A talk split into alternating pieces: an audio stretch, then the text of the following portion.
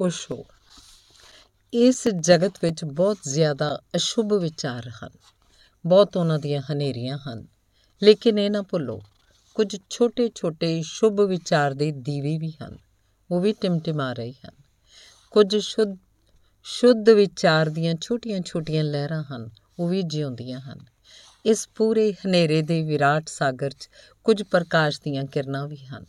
ਉਹਨਾਂ ਦਾ ਸਾਥ ਖੋਜੋ। ਉਹਨੂੰ ਅਸੀਂ ਸਤਸੰਗ ਕਹਿੰਦੇ ਆ ਇਸ ਬਹੁਤ ਹਨੇਰੇ ਨਾਲ ਭਰੀ ਹੋਈ ਦੁਨੀਆ 'ਚ ਨਿਰਾ ਹਨੇਰਾ ਨਹੀਂ ਹੈ। ਕੁਝ ਦੀਵੇ ਹਨ, ਮਿੱਟੀ ਦੇ ਹੀ ਸਹੀ।